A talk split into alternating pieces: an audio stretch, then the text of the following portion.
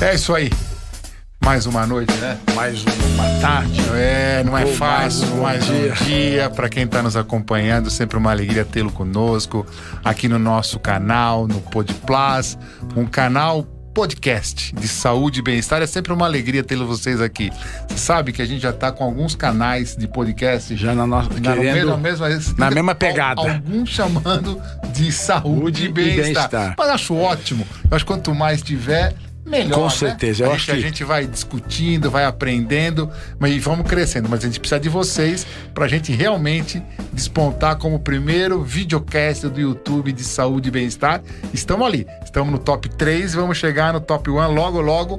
Contamos com vocês, né, É Abel? muito importante que vocês realmente continuem nos apoiando, se inscrevendo no nosso canal, eh, dando like. É muito importante dar o like. A gente, a gente observa que as pessoas às vezes assistem, mas esquecem de dar o like. O like é muito importante para nós, é muito importante para o canal.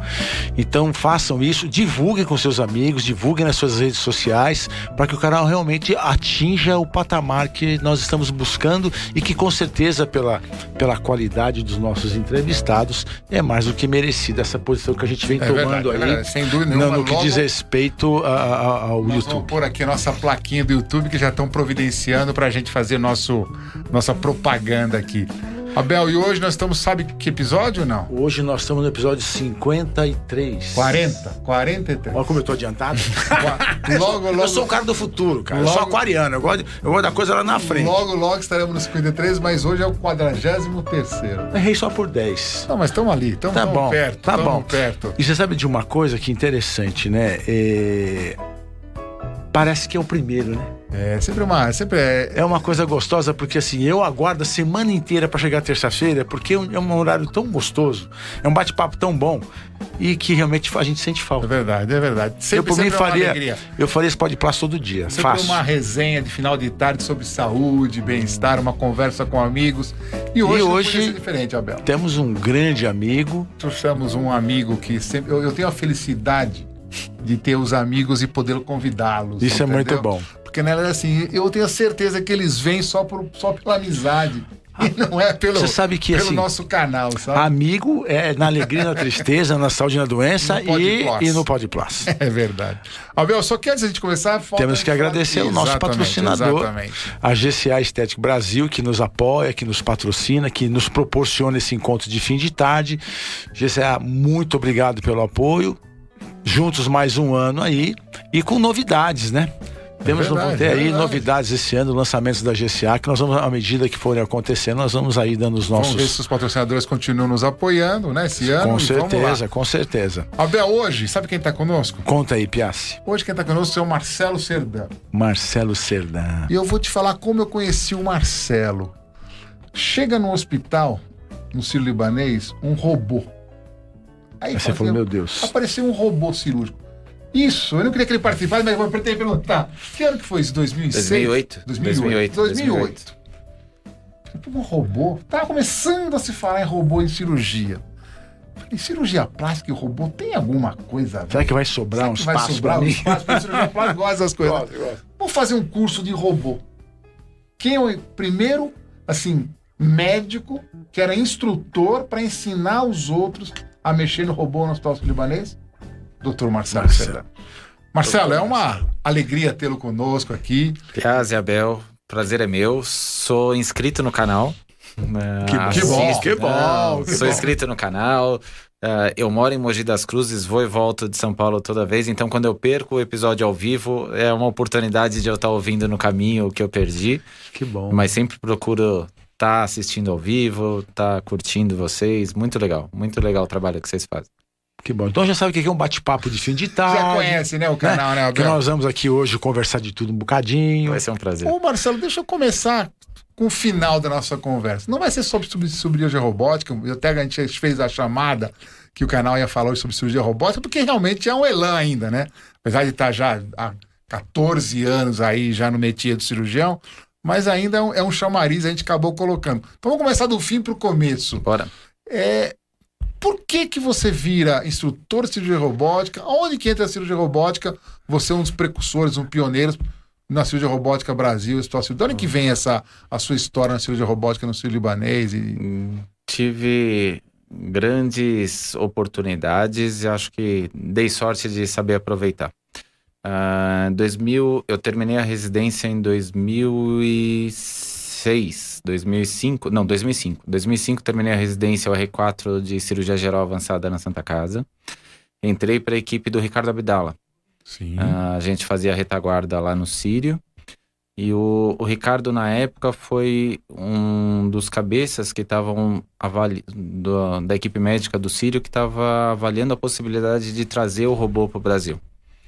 Uh, o Sírio Libanês teve a oportunidade de treinar alguns médicos do corpo clínico fora para justamente fazer uma massa crítica sobre a cirurgia robótica e decidir se iria trazer para o Brasil ou não. Por uma oportunidade na época, uh, por um colega não poder ir para fazer o treinamento fora, eu acabei indo no lugar dele, porque eu trabalhava junto com o Ricardo e acabei tendo essa oportunidade. E fiz o treinamento eu e o Pirola, Eduardo Pirola, na sim, época. Sim, uh, Todo menino sabia que não tinha um consultório ainda de longa data. Uh, adorei a parte da cirurgia robótica e na sequência, quando eu voltei para o Brasil, o, o Sírio decidiu tanto comprar o robô e fazer a primeira cirurgia robótica no Brasil, foi uma prostatectomia, Uh, e estava sendo decidida a oportunidade de justamente configurar um centro de treinamento aqui no Brasil, que ia ser o primeiro da América Latina. Quando veio o David, que era um, um americano que morava na Bélgica e coordenava o Nossa. centro de treinamento em Strasbourg, que era o, o, centro de treinamento principal fora dos Estados Unidos, uh, e queria ser o coordenador daqui se realmente fosse ser o centro de treinamento.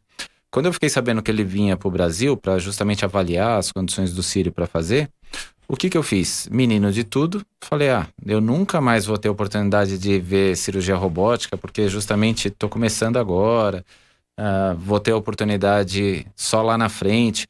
Vou fazer o seguinte: aproveitar que ele está aí agora, vou cancelar toda a minha vida durante essas semanas que ele vai ficar aqui no Brasil e vou grudar nele para aproveitar o que eu puder.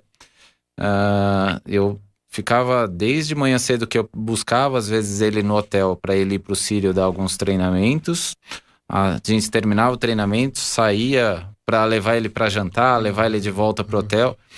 E acho que justamente pelo interesse demonstrado naquela época, quando o Sírio acertou com ele que iria ser um centro de treinamento, o hospital pediu para ele escolher uma pessoa do corpo clínico para representar ele aqui no Brasil.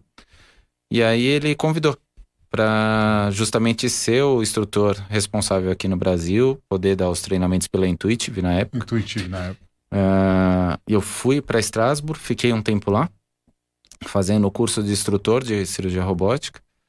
Depois voltei aqui para o Brasil e o, o, o David mandou um representante dele para acompanhar os treinamentos, para ver se iam ser da mesma forma com que estavam acontecendo lá em Estrasburgo.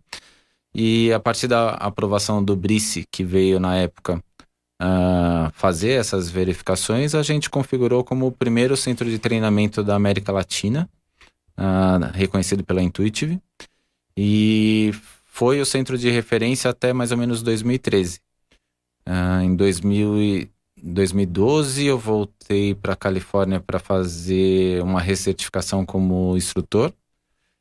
Uh, em 2013 houve algumas uh, alguns acertos, algum, algumas discussões com a própria Intuitive no sentido de eles exigirem algumas condições em que, na minha opinião, não, não é condizente a, a parte de mercado de trabalho aqui no Brasil, a forma de você treinar.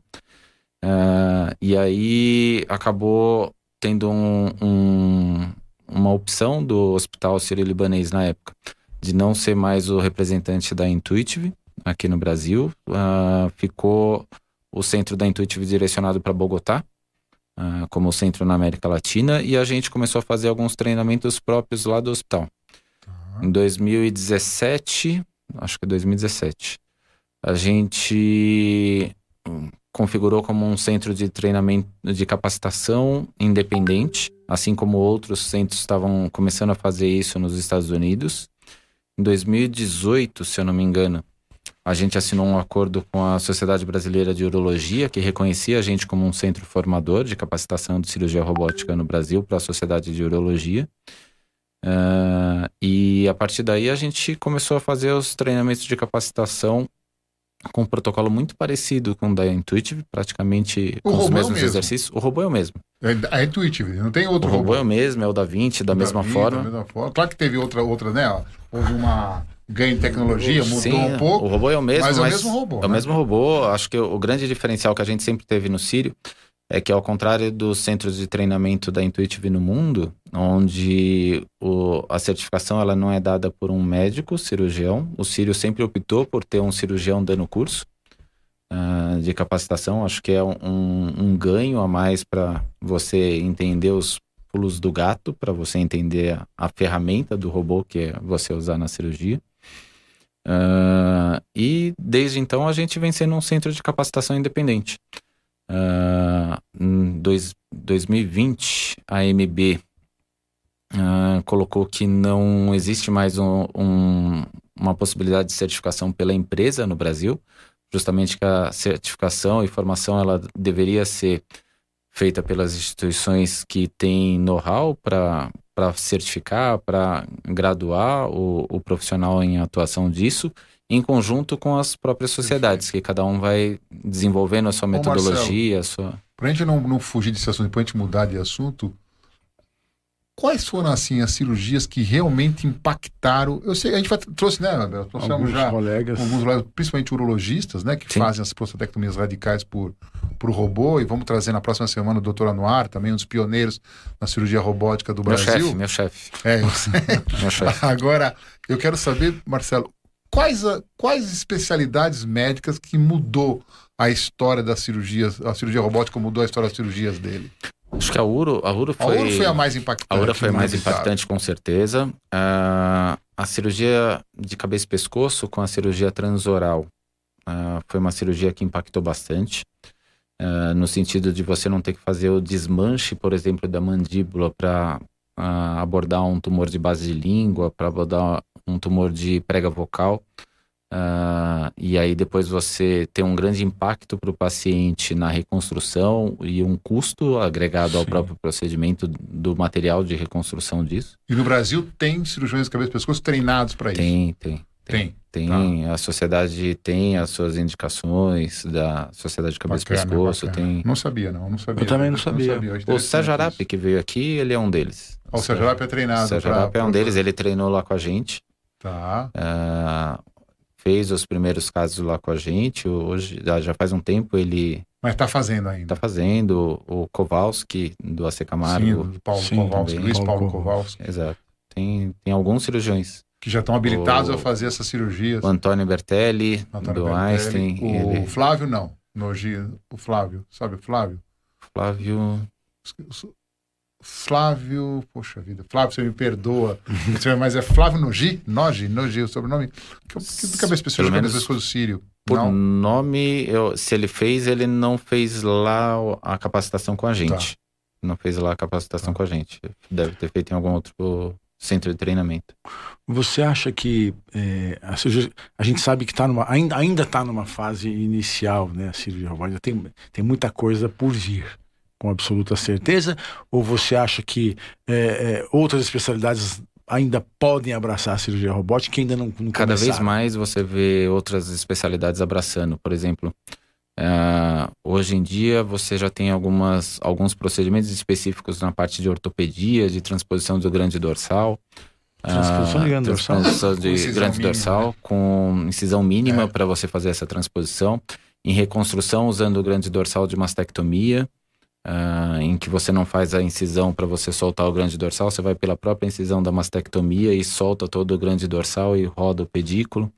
Uh, o Jesse, que é um, um, cirurgião plástico do MD Anderson, MD Anderson. Uh, ele tem bastante experiência com a parte de microcirurgia, então ele faz microenxerto com anastomose de vaso de 1, 2 milímetros, com resultado muito legal. Muito bom. Muito legal.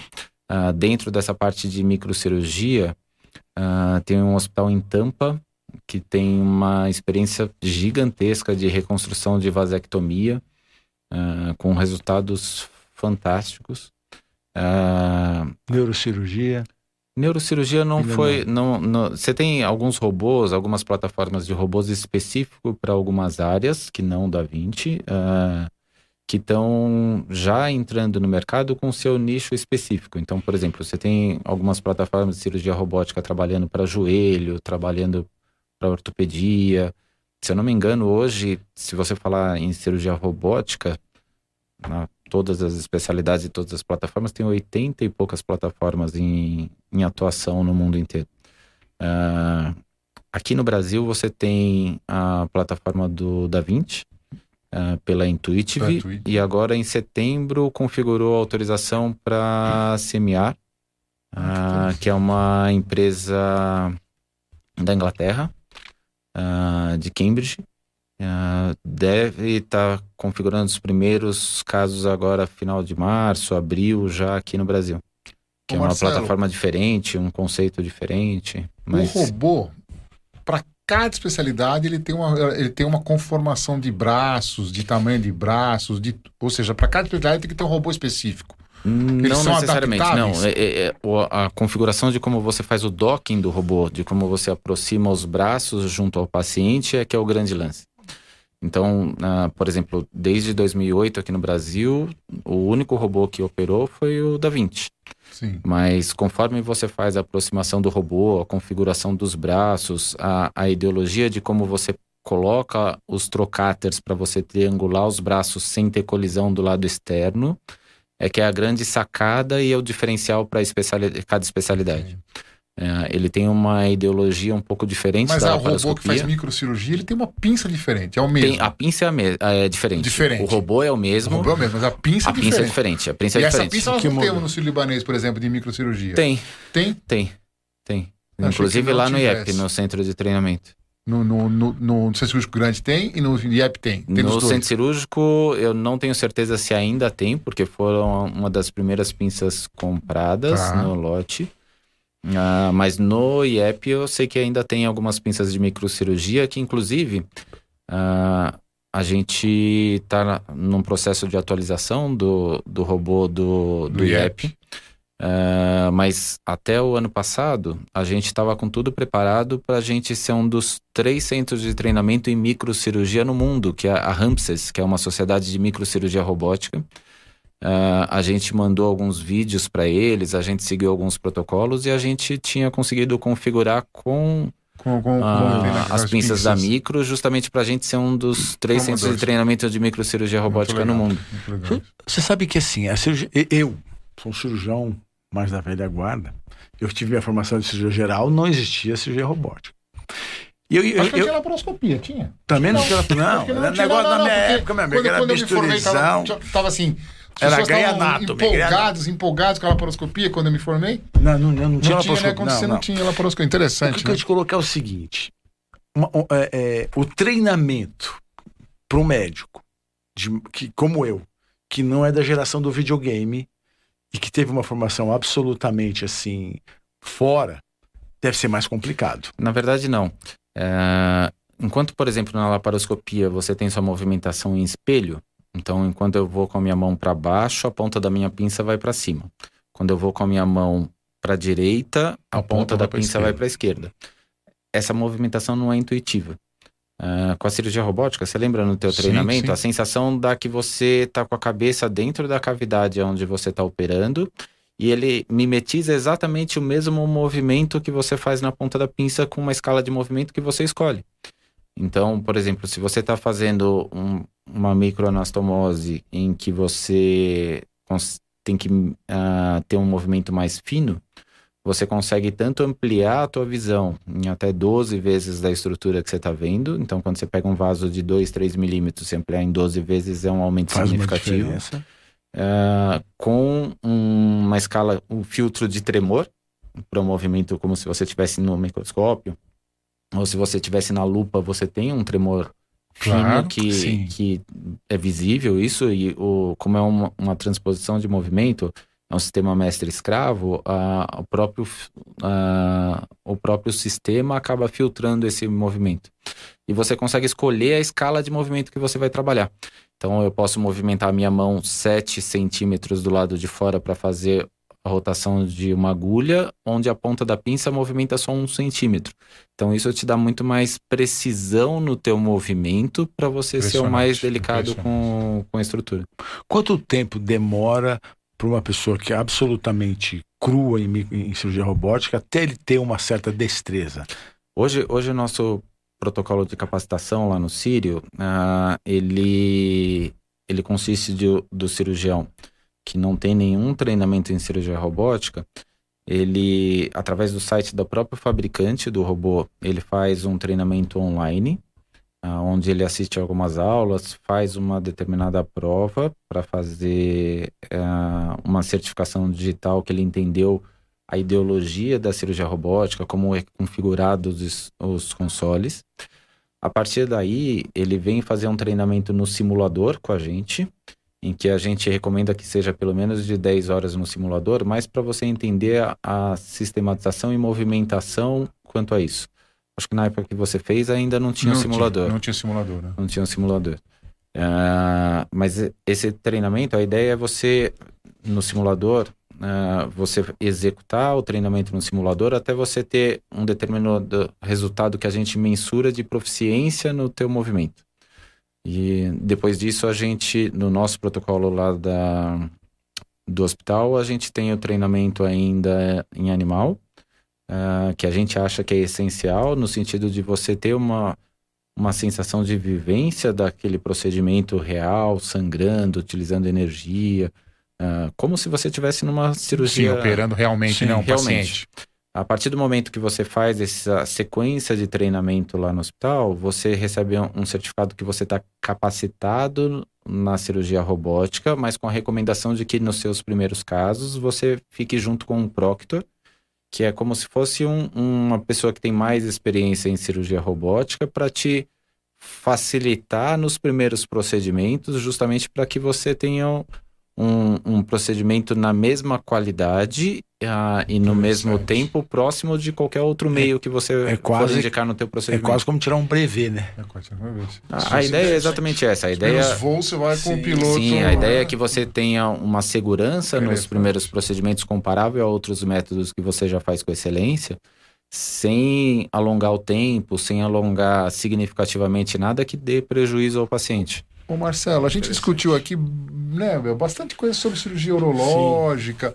e as vantagens, assim, né? O sangramento, relação à recuperação, recuperação alta, mais precoce, bom, várias coisas que não vêm.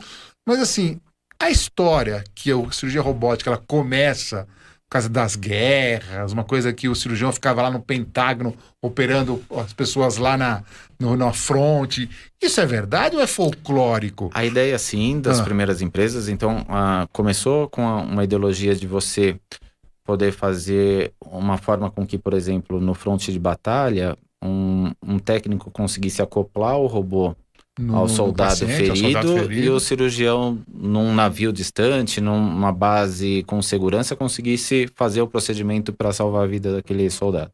Essa ideia ela caminhou até determinada fase do projeto, aí teve a mesma ideia transposta para a NASA, Uh, ah, para você poder tipo operar o, astronauta que estava lá em viagem, que teve um. Um, um apendicite, por exemplo, Sim. né? Pro apendicite, não, porque para ele ser astronauta, ele faz apendicectomia profilática. Verdade. É. Uh, mas para outros procedimentos cirúrgicos, sim. Mas para outros procedimentos cirúrgicos, sim. Uh, então. Você sabia? Eu não sabia que, que, que o, que o Oswaldo fazia apendicectomia profilática. Só apendicectomia ele faz colicectomia? Faz também? apendicectomia. Na verdade, tem algumas indicações de você né? fazer apendicectomia profilática se você é astronauta, não é Sim. é para todo mundo. Ou, por exemplo, se você vai para fazer uma pesquisa Antártida, no Alasca, no Alasca que você tem uma dificuldade de acesso a um serviço de saúde de longa data, ou se você vai para um, um, uma cidade na Amazônia que você só vai ter acesso a cada 15 dias com serviço médico, serviço que... médico ou transporte para uma cidade que você tenha tem um filme um serviço né, médico que fala sobre isso, né? De um, de um ah nós conversamos isso um, outro um dia. Cientista, que o cara se auto, que né? se auto operou com espelho na Antártida porque ele teve um crise de apendicite Sim. e não podia sair de lá. Muito interessante, né? Ah, Mas volta, quer dizer, aí, aquela, aquela ideia caminhou bélica. uma parte na NASA, tá. foi até um determinado ponto. Uh, e aí depois esse projeto foi comprado pela Intuitive? Não. Na, a Intuitive foi uma formação de, de uma outra empresa que ainda teve que intermediária Tá, nisso. tá. Depois a Intuitive que desenvolveu o robô da forma com que ele é hoje, ah, que inicialmente foi pensado para cirurgia, cirurgia cardíaca e acabou achando o seu meio ideal na urologia. Ah, foi mais ou menos parecido com a história do Viagra. Do Viagra. É, o Viagra foi pulmonar. Foi, Foi, foi, pulmonar e virou uh, urológico, e aí o, o Da Vinci foi Idealmente, cardíaco e é, virou ideologicamente urológico. no início ia ser para cardíaca. Hoje se faz alguns procedimentos em cirurgia cardíaca com a cirurgia robótica, mas ele acabou encontrando o grande meio Que dentro da urologia. Hoje a E esse projeto cirurgia- de guerra parou. Na verdade, a, a cirurgia robótica, ela tinha uma ideologia no início de você fazer à distância. Ah, depois se viu que não tinha grande ganho e você tinha uma dificuldade pelo sistema de rede. Sim, então você tinha um delay ali, um Exato, atraso. você tinha um delay entre o teu movimento e a tua visão do retorno do movimento que você Eu fez, imagino. o que poderia gerar risco ao paciente. Hoje é cabeado. Hoje o robô é cabeado. Hoje a gente opera na mesma, Na mesma sala. sala. A gente está na mesma sala do que o paciente, mas ah, alguns tem alguns projetos, por exemplo, ah, tem alguns trabalhos que falam que na China com 5G 5G, né? que tá eles já chegando. conseguem fazer em até 60 quilômetros de distância o cirurgião do paciente sem delay praticamente. Quer dizer, o cirurgião pode Muito operar da interessante. casa dele, né? Sim. Quer dizer, o cirurgião mora perto Ah. do hospital. Operar. Levanta, Uma- vai no quarto.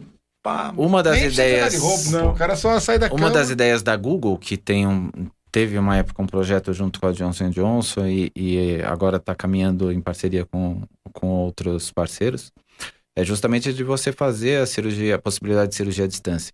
Não necessariamente para você, para você, Conforto, né? para você ter o conforto de você Que fazer de seria- casa, isso- isso mas seria um de você ter a possibilidade de você ter um, um especialista que trabalha num grande centro em um hospital, Pra ele podendo não- auxiliar em procedimentos Ah, a um outro Quase cirurgião como que está em conjunto. Exato, Agora exato. você me animou, porque eu vou fazer esse treinamento, vou morar no Principado de Guararema e vou operar sentadinho na minha Não, varanda. mas é Eu, interessante. eu sonho isso de Mogi, Não eu é? sonho isso de Mogi. Agora, agora é interessante isso, que a gente, a gente começa a vislumbrar algumas coisas, só que assim, a gente não sabe quanto tempo vai demorar para isso acontecer, mas é que, que é muito interessante. 5G, tá aí. Você.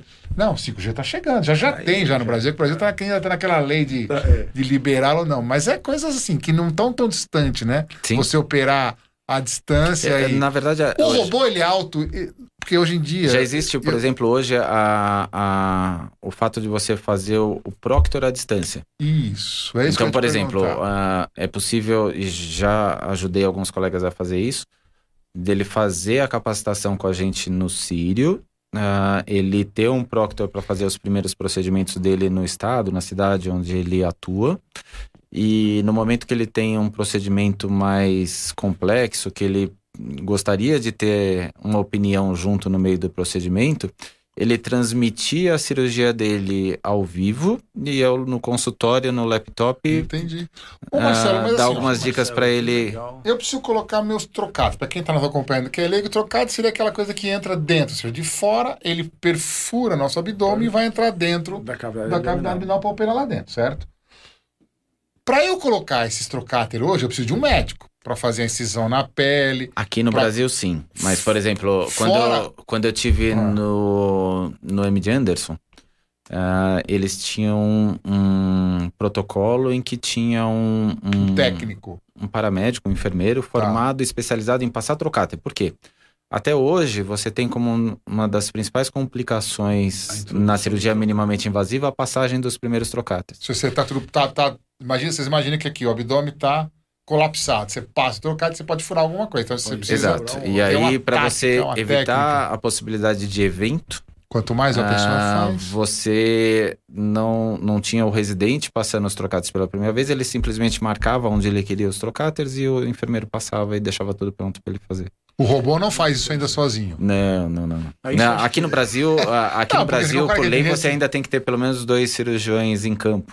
Coisa que nos Estados Unidos. Dois em campo, fora um ainda no, no- na cirurgia. Não, você tem que ter No- dois em campo no, no ato No cirúrgico. Ah, no ambiente. ato cirúrgico. Ah, tá bom, tá bom. Ah, nos Estados Unidos é razoavelmente comum um ah, você ter um cirurgião junto com a instrumentadora e ele fazer todo o procedimento.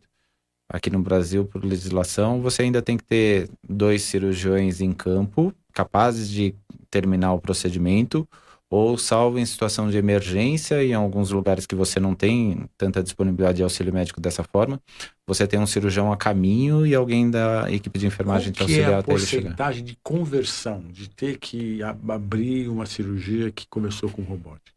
Se você for ver literatura, a, a possibilidade de conversão para laparoscopia, nem tanto para cirurgia aberta, mas para laparoscopia já é bastante reduzida, para cirurgia aberta menos de meio por cento.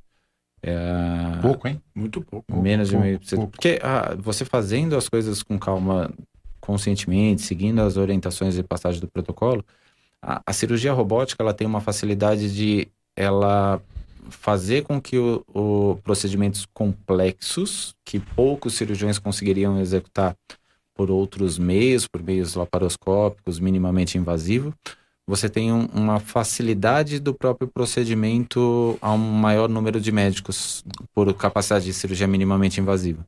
Isso, de certa forma, populariza o procedimento complexo. É, você sabe que hoje, na nossa especialidade agora, estão se, se, falando de fazer aplicatura do abdômen com, amanhã. com cirurgia robótica. Vamos discutir amanhã na nossa reunião. Isso. Amanhã vamos falar sobre falar isso. Sobre esse assunto. Amanhã eu vou falar sobre isso. Já fiz algumas. Eu sei, não. Eu, eu, aí, eu, que que eu ia cuidar o Marcelo, mas ia ficar, ia ficar muito chato cuidar o Marcelo hoje e amanhã. e aí acabei convidando muito o, legal, o muito Ricardo para falar Mas me fala uma coisa, a minha, minha dúvida é: você para fazer essa aplicatura para o robô, você vai ter que colocar. O... Você não vai furar o retalho? Na verdade, não. Você não, pode fazer as duas. Na verdade, você pode fazer as duas táticas. Você pode fazer a Aquele... intraabdominal, em que você. O cirurgião abre. Você escola não, você não, não. Você passa os trocáteres uh, hum. para a cavidade abdominal, faz a separação dos compartimentos na linha mediana e reconstrói. Ou eu. Mas ele vai. Ele vai nesse ele... você vai tirar. Ele já faz na, na parte, na, na que, parte ah, que vai tirar. Que Exato. Ele não precisa fazer, ele não faz aqui em cima, ele faz só na região inferior. Entendi. Ou, Interessante. Ou que, por exemplo, uh, eu, eu prefiro, principalmente naquelas uh, pacientes em que tem pouca pele e você não tem pele suficiente para você fazer uma mini dermolipectomia, mas ela tem uma diástase que incomoda justamente por ela ser magrinha, tudo. Você não faz ressecção de pele nenhuma Faz umbilical. Você passa um trocáter umbilical, passa dois trocáteres uh, junto à crista ilíaca aqui próximo do biquíni, um suprapúbico e você faz o descolamento do subcutâneo como se você fizesse de uma dermolipectomia, onde você faz o descolamento até aqui em cima na região do chifoide e vem implicando toda a musculatura, soltando o retalho como se você estivesse fazendo uma dermolipectomia pelo subcutâneo, só que você não precisa fazer nenhuma ressecção de pele. De pele. É, coisa, apesar de não ser uma coisa nova, é uma coisa que a gente está aprendendo aí. E a, eu acho que a vantagem, uh, quando você faz a. Só queria explicar melhor para quem está nos acompanhando, que é leigo, que não Sim. entendeu esse nosso. A ideia Vamos ver se a gente consegue explicar de um jeito. A ideia é Fechar. você, o músculo quando a gente na, na gravidez, você tem uma separação ou não, mas obviamente na, na, gravidez tem uma separação no músculo. Uma diástase. E não sei se você precisa operar, né? A nossa cirurgia do abdômen, obviamente você pega e junta de novo esse músculo no meio do abdômen. Só que muitas vezes você não precisa operar, abrir pele, você consegue operar esse músculo separado só pelo robô. Sim. Independente, ou seja, a gente separou o que é a cirurgia da diástase, separação muscular, da cirurgia de gordura e pele. Fazendo pelo então, subcutâneo, sim, você não viola a cavidade abdominal, então você não, não, não entra em uma cavidade não é, que não tem cavidade. doença. É. Uh, e você, uh, você fazendo o descolamento do subcutâneo com alguns parâmetros preservando a parte de eletrocirurgia, que você sabe que é uma outra Sim, paixão eu, minha. Eu, eu ia chegar lá. Sim, é uma outra paixão minha. Você consegue ter muito menos seroma, você consegue ter muito menos complicações de do próprio descolamento da parede abdominal, da pele subcutânea. O descolamento é menor. O descolamento é praticamente igual do que você é? faria na cirurgia aberta, mas uh, existe alguns conceitos da, da eletrocirurgia que você consegue ter uma menor diminuição de disseminação de energia para esse subcutâneo. Então você faz menos lipólise, fazendo menos lipólise, teoricamente você tem menos dor, tem menos seroma, facilita esse processo de aderência do próprio retalho subcutâneo à poneurose, fazendo com que a Mas chegou a fazer uma época intracavitária, não chegou? Chegou. As primeiras, As acho primeiras que foram, foram todas eu intracavitárias. Chegamos até a ver uns casos intracavitários. Mas você acrescentava mais dor sim, ao paciente. Sim, Exato, porque você tem sim. a dor da irritação peritoneal, na tua sutura. Mas a ideia inicial do robô era fazer laparoscópica, intracavitária, fazer... Aí depois Talvez você... a hérnia umbilical fosse interessante fazer no, no Eu fiz algumas de pacientes muito obesos que não queriam fazer a cirurgia bariátrica, mas tinha uma hernia umbilical que impedia dele fazer uma atividade física, dele conseguir fazer o tratamento da obesidade com atividade física, tudo certo. isso. E, e justamente para você conseguir um, um, acesso e fazer esse tratamento da hérnia intraperitoneal, ele era uma coisa bastante factível e fácil de você fazer, no momento que você fazia o pneu peritônio, você via o defeito da parede. Uh, você fazer a reconstrução da parede, fixar a tela intraperitoneal é extremamente mais fácil do que você fazer um grande descolamento nesse paciente que provavelmente depois que ele emagrecer, ele vai querer fazer uma dermolipectomia, seria um segundo descolamento em que você prejudicaria a vascularização do retalho da parede, tendo maior chance de complicações nesse segundo procedimento. Então, você fazendo essa reconstrução intraperitoneal, teoricamente você preservava mais a vascularização da parede, para não ser um segundo sim, descolamento sim, na dermolipectomia, diminuindo a chance de necrose, diminuindo a chance de outras complicações. O, com relação a tempo cirúrgico, não muda, não muda nada, é mais ou menos a mesma coisa. Na verdade, eu acho que o, o tempo cirúrgico de você fazer o descolamento via robótica talvez seja até mais rápido do que você do fazer que aberto, porque o próprio pneu que a gente faz no subcutâneo, subcutâneo ele ajuda, ajuda a fazer o descolamento desse tecido e você ir no plano exato.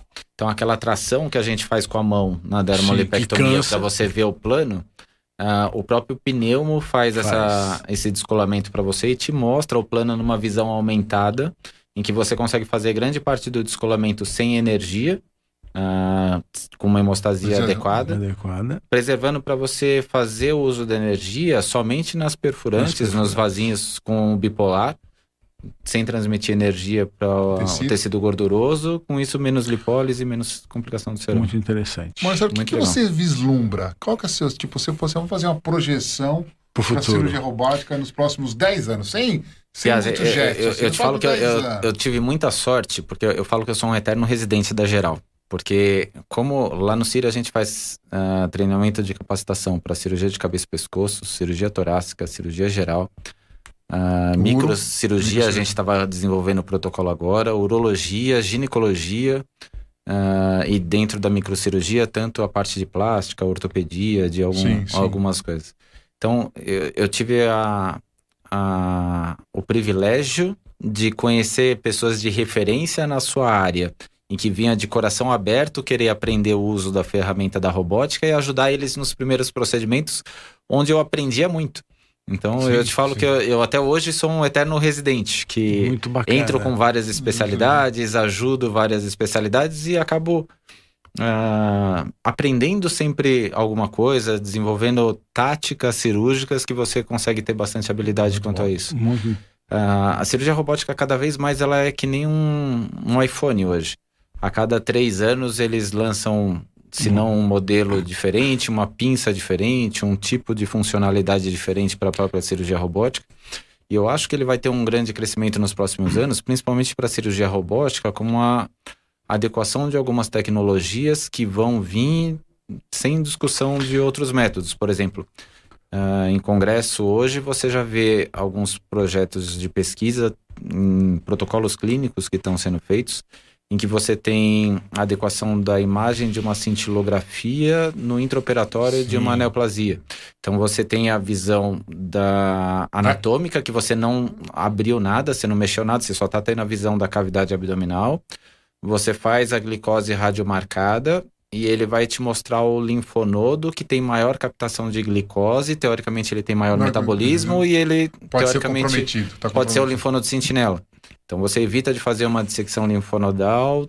Na... Quer dizer que na, na, na, na, ciru, na cirurgia oncológica. Na cirurgia oncológica, o, acho que vai crescer muito. Vai ter um avanço Você tem alguns softwares que você consegue fazer ampliação da imagem para você ter no intraoperatório a visão microscópica do núcleo celular para você ver margem cirúrgica, para você Maravilha. justamente ver a alteração do núcleo e você fazer isso. Olha aí, quem está acompanhando está vendo que A, a impressionante hora- como você tem, como você tem né, esse approach da, da, Essa, da empresa, essa- né? Essa empresa tá- expertise, né? Isso é- mas é a empresa que está pondo dinheiro, né? Sim, seja, é que investimento, é investimento e- tecnologia, e, né? parceria, eu acho, com né? várias, várias outras empresas para justamente Mas sabe a o custo aquisição disso. disso? É, isso que eu É, ia te falar é, agora. é, é, por assim, eu tenho a sensação, sensação pessoal, que ainda o robô pro hospital ele é mais. É, é é? Mais dispendioso. é, ou seja, ele, ele não dá tanto lucro quanto se esperava. Eu tenho essa Ah. sensação que há, há- há uma perda. Aqui no Brasil, dinheiro. você É. ainda não tem a cobertura obrigatória para INS dos procedimentos de cirurgia robótica.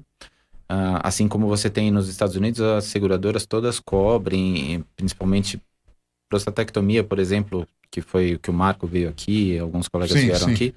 Mais de 95% das prostatectomias é realizadas via robótica nos Estados Unidos. Você não tem, você tem que justificar o porquê que você não vai fazer o robô, justamente pelo benefício. Interessante. A esterectomia tem uma porcentagem bastante significativa também. Pra quando você vai pensar em cirurgia de endometriose, a possibilidade de você ter a visão em 3D, com alguns apetrechos que você tem da visão, você identifica o tecido endometriótico melhor, ah, com a melhor possibilidade de movimentação das pinças, com um maior recurso que você tem ali na cirurgia robótica, você consegue ser teoricamente não agressivo demais e consegue ter um controle melhor da doença.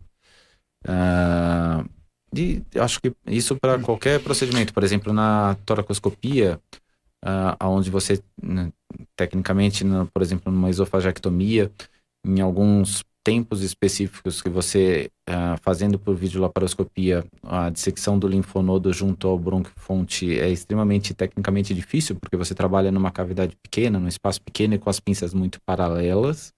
Com a cirurgia robótica, você consegue entrar com as pinças extremamente paralelas, quebrar a munheca da pinça em 90 graus e você fazer a dissecção com a mesma tranquilidade que você faria na cirurgia aberta. Então, te facilita. Quanto facilita, facilita isso? facilita muito na, impressionante. na correção da diástase, onde você está No final, aqui, lá no final, Lá frente é extremamente difícil você corrigir com a pinça da laparoscopia, porque as pinças são retas e você só tem as pinças paralelas para você fazer a sutura. Na cirurgia robótica é um passeio. Você está dentro de uma cavidade que é pequena, mas parece gigante na tua visão, em que você tem total movimento como se você tiver, na verdade você tem uma movimentação da pinça além do que o movimento da mão humana. Você consegue rodar a pinça 540 graus. Eu não consigo rodar minha mão. Porque não tem jeito. E Isso é uma coisa que ele falou, É. não sei se o, o- o Marcelo falou, foi o Abel que falou, mas que me chamou a atenção. Que a tecnologia do robô, ela consegue transformar cirurgiões não tão hábeis Em em cirurgiões. cirurgiões hábeis. Ou seja, a tecnologia está sendo. Ou seja, você começa, você começa a igualar. Na verdade, eu, eu Ah. acho que assim, você consegue. O ciru... Ele não vai tornar você um cirurgião melhor você fazer cirurgia robótica. Você, um cirurgião que, com a sua formação de cirurgia geral, ele é confortável em fazer uma cirurgia de hérnia, fazer uma cirurgia de vesícula, não é por o fato dele fazer a formação dele em cirurgia robótica que ele vai sair fazendo uma pancreatectomia. Não, mas acho que eu Mas, quis, eu quis é, falar assim, Marcelo. O que exemplo. talvez o que talvez a cirurgia robótica faça é pegar o cirurgião que já tecnicamente faz um procedimento extremamente complexo numa cirurgia aberta, que teria algumas dificuldades técnicas Entendi. de fazer minimamente invasivo Ah, e deixaria de acho indicar a laparoscópica para fazer na isso. minha, na minha, na minha, nesse meu comentário, meu comentário era esse. Nós convivemos com nossos professores que operavam maravilhosamente bem. Sim. E você percebia quando ele pegava no bisturi, na tesoura, no porta-agulha, a destreza, Habilidade. a Sim, habilidade, habilidade a manual. beleza. Você A percebia beleza. quem era um É. bom cirurgião, Você que era a- cirurgião alguns médio, professores que era é, é que era bonito. lindo. Era, era, era, era, Um era, era espetáculo, uma né? sinfonia, o cara. Exatamente. Então Ele você opera com isso. música. A- A minha pergunta, desculpa, a minha Não. pergunta é essa. Se a cirurgia robótica não transformou isso numa commodity. Ou seja, não, não, não- você entendeu? Porque assim, é, é tanta tecnologia envolvida. Você falou Na que o braço dá de uma hora- 570, roda quando você quiser. Quer dizer, ou seja, aquela habilidade nata do cirurgião que a gente tinha, por mais que o cara treinasse, o cara nasce, parece que sabia, entendeu? Você acha que o robô trouxe uma commodity eu, acho que ele, na verdade, eu acho que o grande benefício do robô é que, por exemplo, para você urologia, vou pegar urologia, Urologia porque que é o, mais que é o grande... Não sou urologista, mas estou falando pelo, Sim, pelo fato pelo da impacto, cirurgia né? robótica ter mais impacto nisso. A curva de aprendizado de uma prostatectomia laparoscópica, eles, para você fazer ela com excelência, eles colocam que é em torno de 100 a 120 prostatectomias.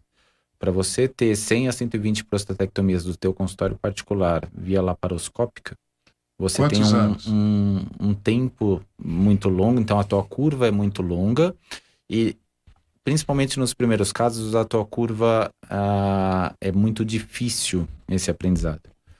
A cirurgia robótica ela consegue fazer com que essa curva seja muito mais curta para você fazer o aprendizado. Hoje se estima que entre 30 a 50 casos talvez você já faça com a mesma habilidade do que o colega de tem 100 200 casos, casos. de 200 casos de laparoscópica.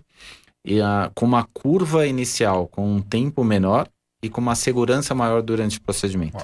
Então, assim, o treinamento para fazer um, para começar a fazer uma cirurgia por videolaparoscopia, ele é, ele é mais demorado do que Ele é mais robótico. árduo. Ele é mais árduo. Ele é mais árduo. É, O treinamento da, da laparoscopia, ele acaba sendo mais longo em questão de tempo, mais difícil tecnicamente você fazer do Seja, que o treinamento intuitivo. robótica. E você acha- intuitivo. E você acha que a cirurgia robótica vai acabar acabando com a, com a, com a cirurgia Acho que não. Eu, eu acho que Ou vão, você vão- tem. vão coexistir. Acho que não. Eu acho que você tem alguns procedimentos em que claramente você não não é a cirurgia laparoscópica ela se faz muito bem na sua curva de segurança, no seu objetivo de alcançar um determinado resultado e você não necessita do implemento de um custo maior da tecnologia da Por cirurgia. exemplo, robótica. colestectomia. Colestectomia. A, a colestectomia, ele é um procedimento que padronizado laparoscópico, ele é muito bem muito bem. tranquilo, você tem ótimos resultados. Via robótica, é, ele é um procedimento que é uma tecnologia que você está indo além da laparoscopia para fazer a colestectomia. O que acontece é que, eh, se você for ver estatística, você tem um- uma porcentagem bastante pequena, mas que quando ela acontece, estatisticamente ela muda muito o prognóstico do paciente, de você entrar num procedimento para fazer uma colestectomia laparoscópica e você ter uma dificuldade anatômica de diferenciação de tecido, você tem um- um- uma vesícula hostil, vamos dizer assim, ah, tendo uma porcentagem de complicação naquela dissecção, naquele procedimento que você vai fazer. Nesse caso, robótica... Na cirurgia robótica, ah, entraria nesse caso. Entendi. Como você não, sabe sabe, qual não você sabe. vai ter diferença ou não, então eu, eu procuro, vou te falar o que eu faço no meu consultório. Ah, eu explico para o paciente que ah, existe as duas possibilidades de você fazer. Você tem o meio laparoscópico, você tem o meio robótico, que a tecnologia de você fazer laparoscópica ela é segura para você fazer o procedimento. Ah, mas que nos casos mais difíceis, a, a tecnologia da robótica ela é um incremento de segurança, Segurança. a mais. Um comparativo que eu faço para o paciente no consultório, quem é meu paciente pode concordar com isso. E- Eu sempre uso o exemplo de. Eu moro em Mogi das Cruzes, eu sempre falo que você pode ir para a praia num carro mil zero, ou você pode ir num Mercedes e ir num Honda Civic. Você vai chegar na praia no mesmo lugar, você vai chegar no mesmo tempo e você vai chegar no mesmo conforto do que se você for nos dois carros. No mesmo tempo, eu não diria. No mesmo tempo, porque você não Você não pode consegue, passar, você não né, pode chegar é a no de limite de velocidade, você não pode chegar no limite de velocidade. Mas se você tiver um evento no seu trajeto, na sua estrada, em que você tiver que fazer uma um, um- Uma ultrapassagem. uma ultrapassagem, que você tiver que frear, ou que você tiver um, um acidente você tiver um evento de uma batida na estrada, talvez na Mercedes, por ter o airbag em cortina, uma cápsula de segurança melhor, você vai ter maior segurança interessante. durante esse trajeto, Sim. nesse evento que aconteceu, do que no carro mil. Então, você vai se, se você seguir todas as regras, você ir por meio da laparoscopia ou pela robótica não vai mudar o resultado. Mas no evento de você ah, ter um evento do meio do seu trajeto, eu acho que esse é um exemplo que você Então eu dei, eu dei o exemplo errado. Qual que, é, qual, qual, que é, qual que seria a cirurgia que laparoscopia é melhor? Isso que eu. Não, eu, eu, falei eu acho que o exemplo que você falou da colecisté, eu acho que o exemplo da colecisté, eu acho que ele é um, é um exemplo factível, porque tá. não é para todo mundo, por exemplo. Quantos que... por cento hoje no Brasil? Não é para todo mundo, por exemplo, que você tem que você tem a possibilidade de você arcar com o custo então, da cirurgia robótica para você é, trazer essa segurança para o teu procedimento. Mas para quem está nos acompanhando hoje? De cada 100 prostatectomia no Brasil hoje, prostatectomia. É, 50% é robótica e 50% aberta? Como não, é que está hoje não, no Brasil? Eu acho que a, a, porcentagem ainda é bem baixa no Brasil, comparativamente pelo número de procedimentos que você vai fazer. Hoje então, você tem Hoje você tem atuação no Brasil, acho, acredito que próximo de 100 robôs. É isso que eu te perguntar. Tá. É, entre o volume de então, prostatectomias realizadas. Hospital Sírio-Libanês. O, o, Brasil hospital, tem, quantos, o Brasil tem vários Brasis dentro é, do próprio então, Brasil. Vamos, então, por exemplo, mesmo na, na colecistectomia, você tem uma porcentagem hoje ainda que, ainda aberta, é feita aberta porque você não tem infraestrutura então, vamos, vamos reduzir, perdão. Vamos fazer Sírio-Libanês. Qual a porcentagem de prostatectomia radical hoje laparoscópica robótica, laparoscópica robótica aberta, sabe mais eu, ou menos? Eu não tenho certeza dos números, mas eu acredito que com certeza a prostatectomia robótica já superou a laparoscópica. Tá. E prostatectomia? A laparoscópica ainda é bem mais alta. Bem mais e deixa eu te fazer uma pergunta. É o portal alta. que a gente usa para cirurgia vídeo laparoscópica, eu posso, numa, numa determinada cirurgia que complicou, entrar com o robô pelo mesmo portal ou não? Então, uh, no modelo do Da Vinci, você tem um, uma dinâmica, um, uma orientação de colocação dos trocáteres diferente da laparoscopia e da robótica.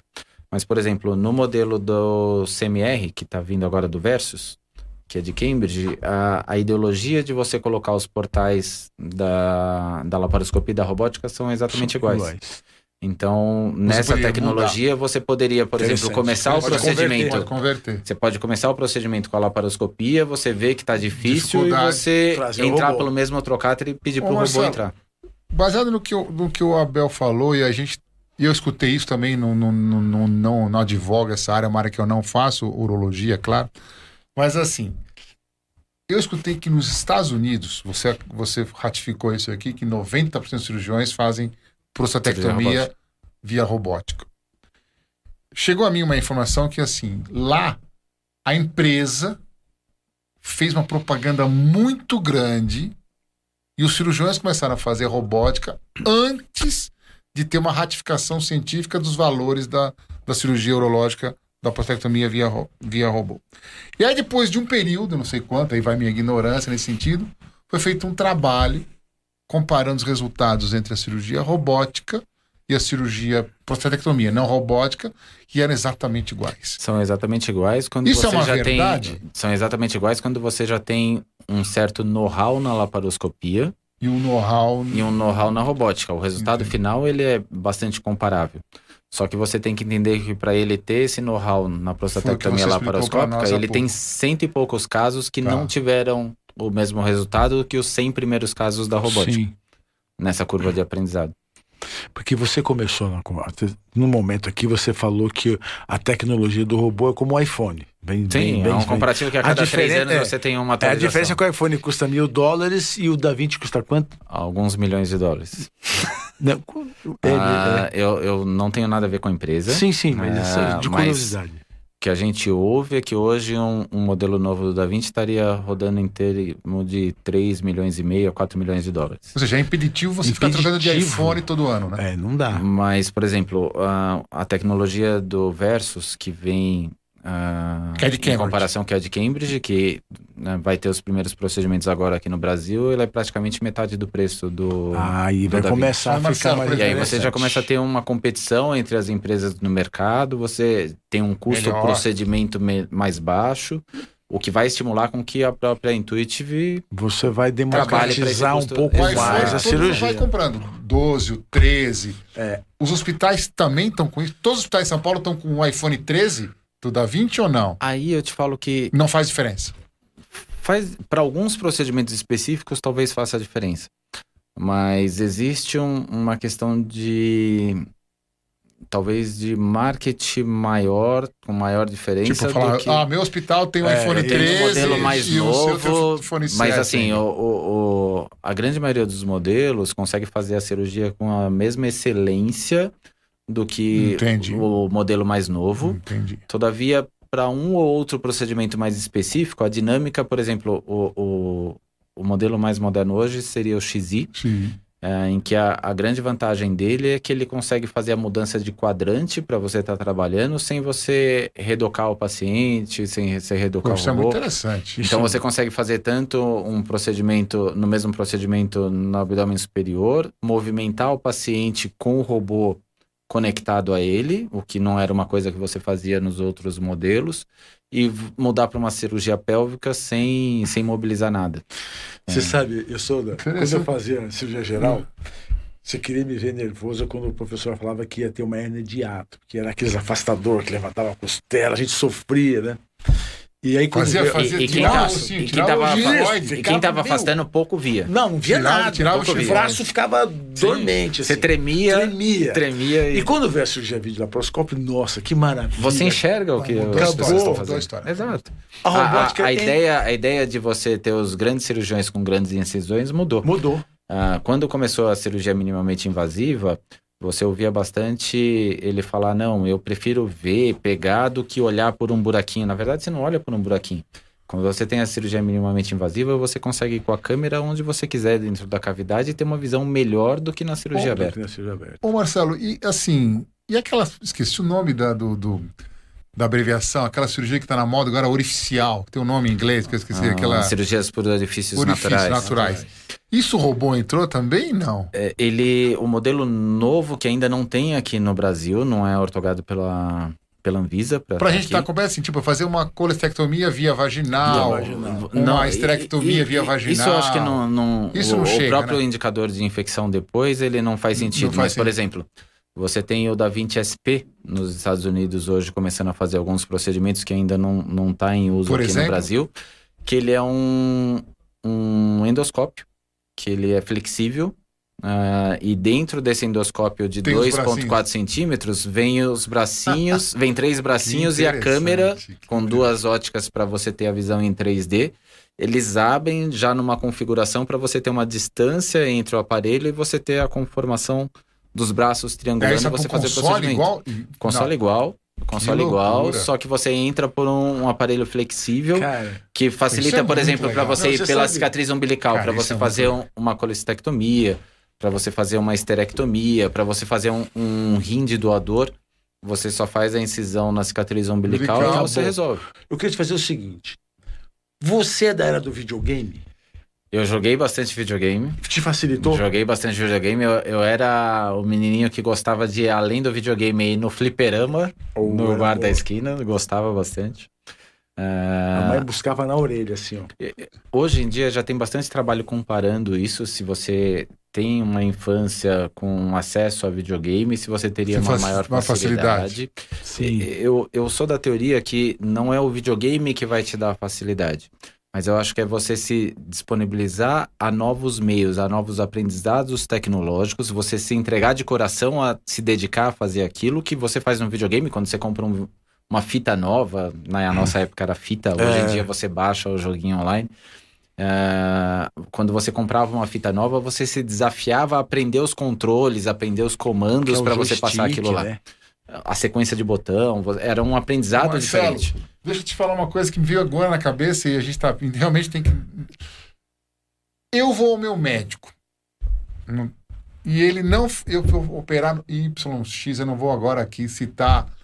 é, como é que chama? Problemas cirúrgicos ou, ou- ou- ou cirurgias outras.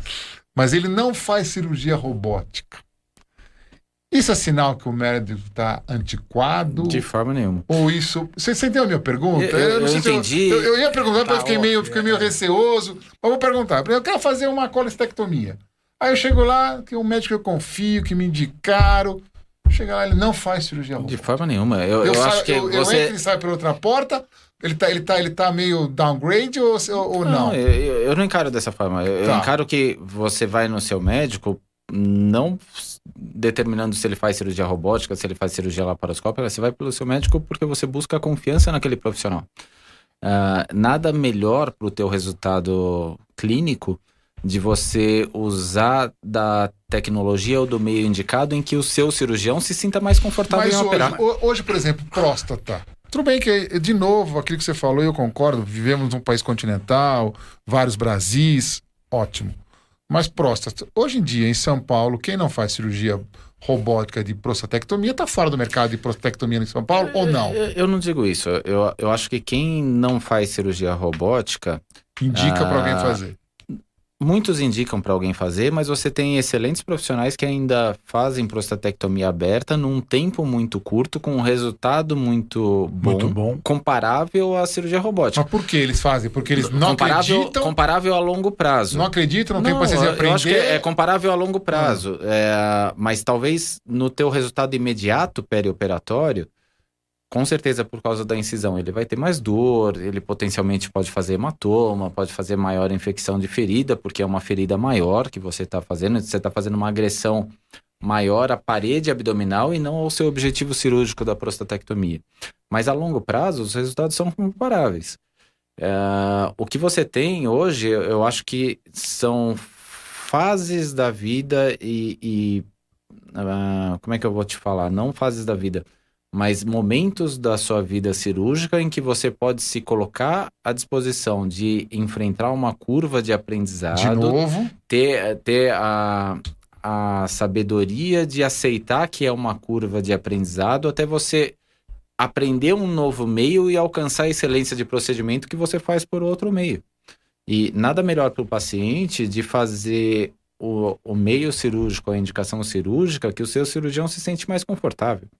Eu, eu, sinceramente, é, eu conheço excelentes profissionais que trabalham com cirurgia minimamente invasiva, mas eu conheço excelentes profissionais que não fazem cirurgia minimamente invasiva e eu deixaria operar okay. alguma pessoa da minha família tranquilamente. Agora, você perguntou uma coisa que me suscitou uma outra dúvida ah. da formação do cirurgião, né? E como cirurgião, porque assim, o cirurgião vai passar não sei quantos anos na sua residência abrindo, não sei o que, dando ponto, e logo vai, vai entrar para o cirurgião robótico se tiver condições, num Sim, ambiente propício, adequado. Quer dizer, será que vale a pena ele, ele, ele gastar dinheiro público? Se você entendeu o que eu quis falar. Aí a pergunta, a analogia que eu fiz é em relação a tirar carta. Hoje, quem, quem infelizmente vive no meio assim, 90% tem carro automático. E aí vai tirar carta no carro manual? manual. Para quê? Para quê? Por que, que não tira carta Aliás, já no carro essa, manual? Essa entendeu? foi a pergunta do meu filho mais novo, do Theo. Falou, pai, para tirar carta é manual ou é automático? Então, filho, é ainda, manual. então, mas você concorda que é meio, é, é, é um paradoxal? Ah, mas se você parar para pensar, o melhor carro do mundo, que é o Fusca, é manual. Ok. não, não, não, não, eu entendo isso. Diz um apaixonado pelo Fusca. Provavelmente, mas eu, você entendeu o que eu tô falando? Na, na cirurgia é a mesma coisa. eu entendi, mas eu, eu é acho que essa coisa. tua pergunta, a gente vai ter a resposta no futuro. Então, tá. acho que não tem nenhuma previsibilidade que a gente vai fazer. Por quê? Para mim entender, a, a, cirurgia robótica por si só, ela é muito semelhante à manipulação que você faz na cirurgia aberta. Então, a, a cirurgia mesmo. Passos, a cirurgia é exatamente a mesma. Os passos são exatamente o mesmo. Então, a, acho que para você disseminar conhecimento de formação de cirurgião, a cirurgia aberta é um passo necessário para a maioria dos serviços e a maioria dos procedimentos. Dada melhor condição local de acesso à tecnologia, acesso a instrumentos, você começa a mudar essa realidade. Exemplo, a colestectomia nos Estados Unidos. Não se faz mais colestectomia aberta. Por quê? Porque o acesso laparoscópico é Ele disseminado é universal. universalmente. Uh, quando a gente tiver uma realidade dessa próxima aqui no Brasil, aí eu acho que cabe essa discussão se Mas vale a pena ou não. Existem intercorrências, intercorrências que eu acho que a aberta resolve de uma forma melhor ou não. Porque assim, olha, imagina você, você está lá numa situação, pegou lá um grande vaso, alguma coisa, o cara, e aí? Aquela compressora aquela, aquela, aquela compressa que a gente botava lá, Essa não, dá pra fazer. A manobra de como é que é? Fazer uma hepatectomia, né? um pedaço falo, eu falo pelo contrário. Quanto mais você tem acesso à cirurgia minimamente invasiva, mais você muda esse teu conceito. Por exemplo, na cirurgia robótica, uh, é, uma, é do procedimento de eu levar uma pinça, por exemplo, segurar um vaso e eu deixar ela estática, que ela vai ficar cinco horas exatamente na mesma posição se eu precisar, e não vai mudar. Bom, quer ver? Opera... Sem tremer, cansar, né? sem cansar, Eu posso, é, no momento de, de estresse ali do procedimento, eu posso parar, chamar ajuda, posso pedir para vir um outro equipamento para me assessorar naquele tempo da cirurgia e a- o robô Operar- vai continuar lá incansável. Opera Coisas que na pâncreas. cirurgia aberta, para quem já foi residente e já ficou Sabe. afastando, sabe que Então, eu vou te fazer determinado uma pergunta cansa. baseada nesse sangramento. É. FAF, fermento para de fogo. Tem, tem cirurgia de emergência para o robô?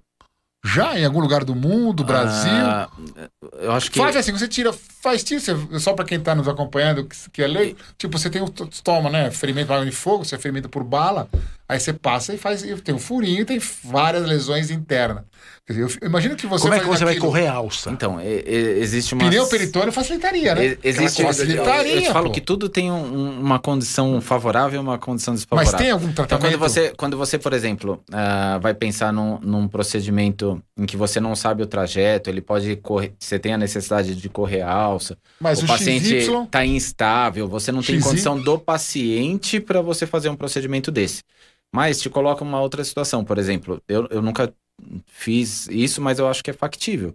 Por exemplo, se você tem um ferimento por arma de fogo, em que o trajeto, por exemplo, só transpassa o fígado. Sim, que você viu, que você sabe. Você tem a entrada, você tem a cara tá saída, estável. você fez, você conseguiu fazer um Uma exame de imagem que o isso. paciente está estável hemodinamicamente e você tem a segurança de não ter nenhuma lesão de víscera oca, mas com um sangramento que te indica a fazer pelo menos um- uma visualização, seja por hemodinâmica, seja por ah, cirurgia intervencionista minimamente invasiva, que você vai fazer uma laparoscopia ou você vai fazer uma cirurgia robótica para você visualizar o trajeto. Na cirurgia robótica, talvez você teria melhor recurso de equipamentos para você fazer uma hepatectomia do que Sim. numa cirurgia laparoscópica. Então, é, é, eu te falo que tudo depende em que condição que você coloca. Se você pega, por exemplo, a grande maioria dos casos, em que o trajeto ele é multissistêmico e você tem uma necessidade de uma verificação da cavidade numa velocidade maior, na múltiplos sistemas de você averiguar, eu acho que a cirurgia robótica não É, você cabe. pega aquele tiro de uma arma 22 que a bala dá aquela passeada básica. de, de, de, de cartucho. De cartucheira. Cartucheira, lembra? De cartucheira. Hoje sumiu, né? Não deve ter mais. Eu cheguei a pegar no pronto-socorro alguns Mas casos de você cartucheira. sabe que ele Ah, tava falando- por arma de fogo com 12. Você sabe que você me tem um lembrou. ferimento pequeno e você tem. Você me lembrou uma situação, uma vez eu estava de plantão e chegou um, um paciente com uma facada. E hora, a gente abriu a cavidade e era um hematoma retroperitoneal. E na hora que, naquela época, eu lembro que era um domingo à tarde, na hora que nós abrimos o. Cara, o sangramento foi tão grande porque pegou grandes vasos. Numa hora dessa, Então, você acha que o fato, se eu, se eu conseguisse conter aquele hematoma que estava contido no peritônio, se eu- talvez se eu entrasse, porque assim, esse paciente inclusive depois veio veio veio a óbito, porque não teve como segurar, a hemorragia muito grande, pegou grandes vasos e tal. Se eu tivesse um robô nesse, nesse momento, será que assim, uma- será que, se- que, que eu que conseguiria abordar? dificilmente, Eu acho que dificilmente, mas por exemplo, eu já vi ah, um vídeo de um colega que estava operando um, um tumor renal ah, e você acabou fazendo uma lesão cava? de Cava? Que é difícil Que é de corrigir. que ele conseguiu claramente pela cirurgia robótica, como ele fez uma lesão pontual, ele foi com uma pinça, Uf. parou ela dos dois lados do sangramento, um braço ficou lá parado, ele pegou os outros dois braços, suturou, o Suturou. ferimento, E- tirou a pinça e voltou Acabou. a fazer a cirurgia. Marcelo, Mas aí é diferença do cirurgião com Abel. a experiência, né? infel... Ó, tem, tem outros pô, assuntos. Rapaz, tenho que voltar. Tem que- Marcelo, a gente nem falou dos cachorros Não, ainda. tem muita coisa. Ele, Cachorro ele é cachorreiro cachorro eu gosto, eu. cachorro eu gosto. Marcelo, precisa voltar mesmo. Foi uma Cachorro alegria recebê-lo aqui. Sabe que a gente. É um prazer, Cara, Eu tenho um carinho passou grande rápido por você. demais. Passou, nós somos uma hora e quinze aí é. batendo papo. É um prazer sempre. Marcelo, obrigado. Que bom, Marcelo, que bom. Mais Cara, uma mais vez. uma vez. Obrigado. Valeu. Obrigado pela, Mais uma pela vez. parceria. Prazer. Marcelo, Marcelão, obrigado. fiquei encantado. Muito Pessoal, prazer, viu? Prazer. Obrigado, hein? Obrigado por vocês terem Obrigado a nós. todos. Peço desculpas hoje pelo assunto. Parece que hoje teve técnico, uma, né? teve uma música de fundo aí que o Teve- número teve- um depois teve vai ter que explicar pra pra gente. animar. Eu espero que tenha sido uma música de boa qualidade, que não tenha sido pouco. funk, Já do pouco. né? Pelo amor de Deus. Pessoal, obrigado. Abel, Muito obrigado a todos. Mais uma vez agradecer a GCA, GCA. pelo apoio. E semana que vem. doutora Noir, falando sobre basicamente robô em urologia. Vai ser uma complementação aqui, com certeza. ele Uma das pessoas que mais sabe interessantes. robótica no Brasil, com certeza. É. Pessoal. Ó, então, até a próxima. Tchau. Obrigado a todos. Boa semana a todos. Dê o seu like e compartilhe o nosso canal. Boa noite. Obrigado, 0102.